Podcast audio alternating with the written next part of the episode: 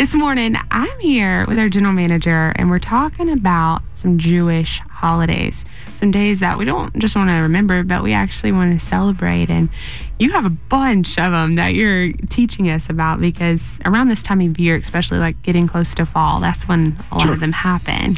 And, you know, we'll be talking about this for several weeks. And today I am going to focus in not as much on a holiday itself, but on the bigger thing, which is what the holidays are about. And we're going to really hyper. Now, we've never done this before. So, and the reason is I'm going to tell you is it, it was one of those unusual journeys, right? You know, I love the Lord's Prayer. It is just my absolute favorite because I use it as a framework for every prayer I pray has hmm. something to do with the Lord's Prayer. But I have always wondered what the prayer was like when Jesus taught it to the disciples in the hmm. Hebrew language. I've just Yeah. always wondered that. And the earliest versions we have of almost every New Testament book is Greek. But many books were originally written in Hebrew. And we have quite a few fragments of New Testament books written in Hebrew, and this wonderful copy of the entire book of Matthew in Hebrew. Of course, I didn't know that earlier in this year, and I was just really longing for that. So it was one of those really odd moments. And, you know, I, I don't do a whole lot of social media. Facebook's about as much as I do, a little bit. But it, it, it's one of those moments where, you know, we'll be, say, upstairs talking about maybe a tool I want to buy, and, and I go on Facebook, and suddenly there's ads for it. It's just like, wait, why are you spying on me? I'm just sitting here having a conversation. And it is kind of creepy. And then one day I had search and search and search because I said, how can I find the Lord's Prayer in Hebrew? And I just couldn't find anything. I had done this for months and months. And one day I happened to be talking about it. And the next thing you know, I got on Facebook and there it was ads all about that. And it opened up. And I thought, what an amazing, good spy you are, Facebook. So I, I, I decided to forgive them for spying on me. So, and what it was was uh, it was a a little pop up. I was talking about a guy named Nehemiah Gordon, who's from Hebrew University in Jerusalem, very uh, respected guy, helped translate the Dead Sea Scrolls. He's Jewish, not a Christian, but just Jewish. But back in the and he did a lot of research and one of his niches is uh, this pursuit of the name of god as well as the lord's prayer. He actually studies the hebrew the new testament from a purpose of being jewish. So where most people just jewish folks would just read the old testament the tanakh. So one of the things that I discovered in that little journey from him was back in the 1300s, a Jewish scribe named Shem Tov wrote a book to try to discredit Christianity and especially to try to discredit Jesus as the long awaited Jewish Messiah. Mm. So he wrote an extensive verse by verse argument of the entire Gospel of Matthew, expressing his anti Christian perspective. Now, little did he know at the time, but he gave us one of the most wonderful treasures we could have ever asked for in his anger to try to discredit Christianity uh, and make his arguments. He copied the entire Gospel of Matthew in its original Hebrew tongue from a manuscript that was still available in his day. Now, he knew it existed because um, Josephus talked about it in around uh, 300 when he was in Caesarea. Said they have this uh, Matthew's original, which is uh, in the original Hebrew tongue, and you follow it through the years, and you can, but then it just kind of disappears, and so pops up here in, in the 1300s. So what's neat is it's not a copy from the later Greek, but one that has come before the Greek, and which is what I was looking for. And like in the Tanakh, the Old Testament, the Hebrew name of God was wit- written throughout Matthew, Mm. which was another great gift because the Greek uses the word Lord for both the Father and the Son. So you never know who they're talking about. And even regular human lords or masters, it just doesn't specify who it's talking about, which is one of the reasons I don't really love Greek. But since he was a rabbi, he treats the name of God with great respect. So he handed down this most wonderful treasure in his attempt to discredit Christianity. There's just no end to the humor of that for me. But it's just one of 28 manuscripts or parts of the book of Matthew written in Hebrew. So to make this discovery of Hebrew Matthew even more exciting for me, if you know much about the book of Matthew, my search for the Lord's Prayer in Hebrew was over. It's in chapter 6 of Matthew. So I was able to finally study this amazing prayer in its original Hebrew tongue. And I spent months just focused on this prayer in Hebrew, which made my heart absolutely soar, but also led me to another discovery, reality that left me sad and kind of angry beyond words. And in the Lord's Prayer, the name of the Father is kind of the focal point, right? We say and pray, our Father in mm-hmm. heaven, hallowed be your name, right?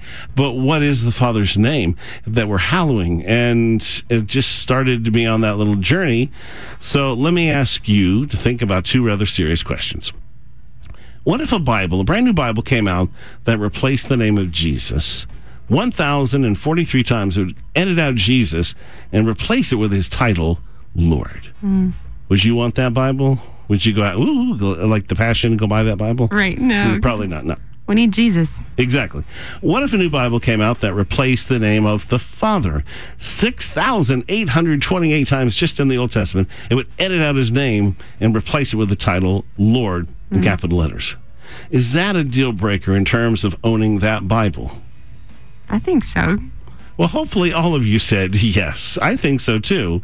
We call him God and Father. Do we need his actual name? I mean, uh, I mean, you call me Father. Dad. You call me Dad. You probably call me Ray. I don't, I don't know if you call me Ray, but probably sometimes General Manager. There's lots of things you call me, but it's nice to have a name, right? Well, the reason we need a name is because he told us his name mm-hmm. and told us to proclaim it, declare it, mention it, etc. Okay, so good news, bad news. Good news. There's no plans to take out the name of Jesus. They're not coming out with that Bible.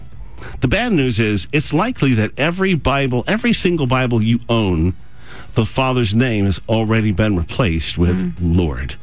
And that is just a sad revelation. You may say that's impossible. Well, that's exactly what I thought. In Hebrew, man, but see, I got back and was studying all these manuscripts and I've been learning Hebrew. And see, there's no denying when you go back and look through manuscripts and then look at translations, you go, wait a minute. In Hebrew manuscripts, the name of God the Father is present 6,828 times. The same Old Testament that we read out of, it's, it's from the same manuscripts mm-hmm. that we, with our Bible is taken from.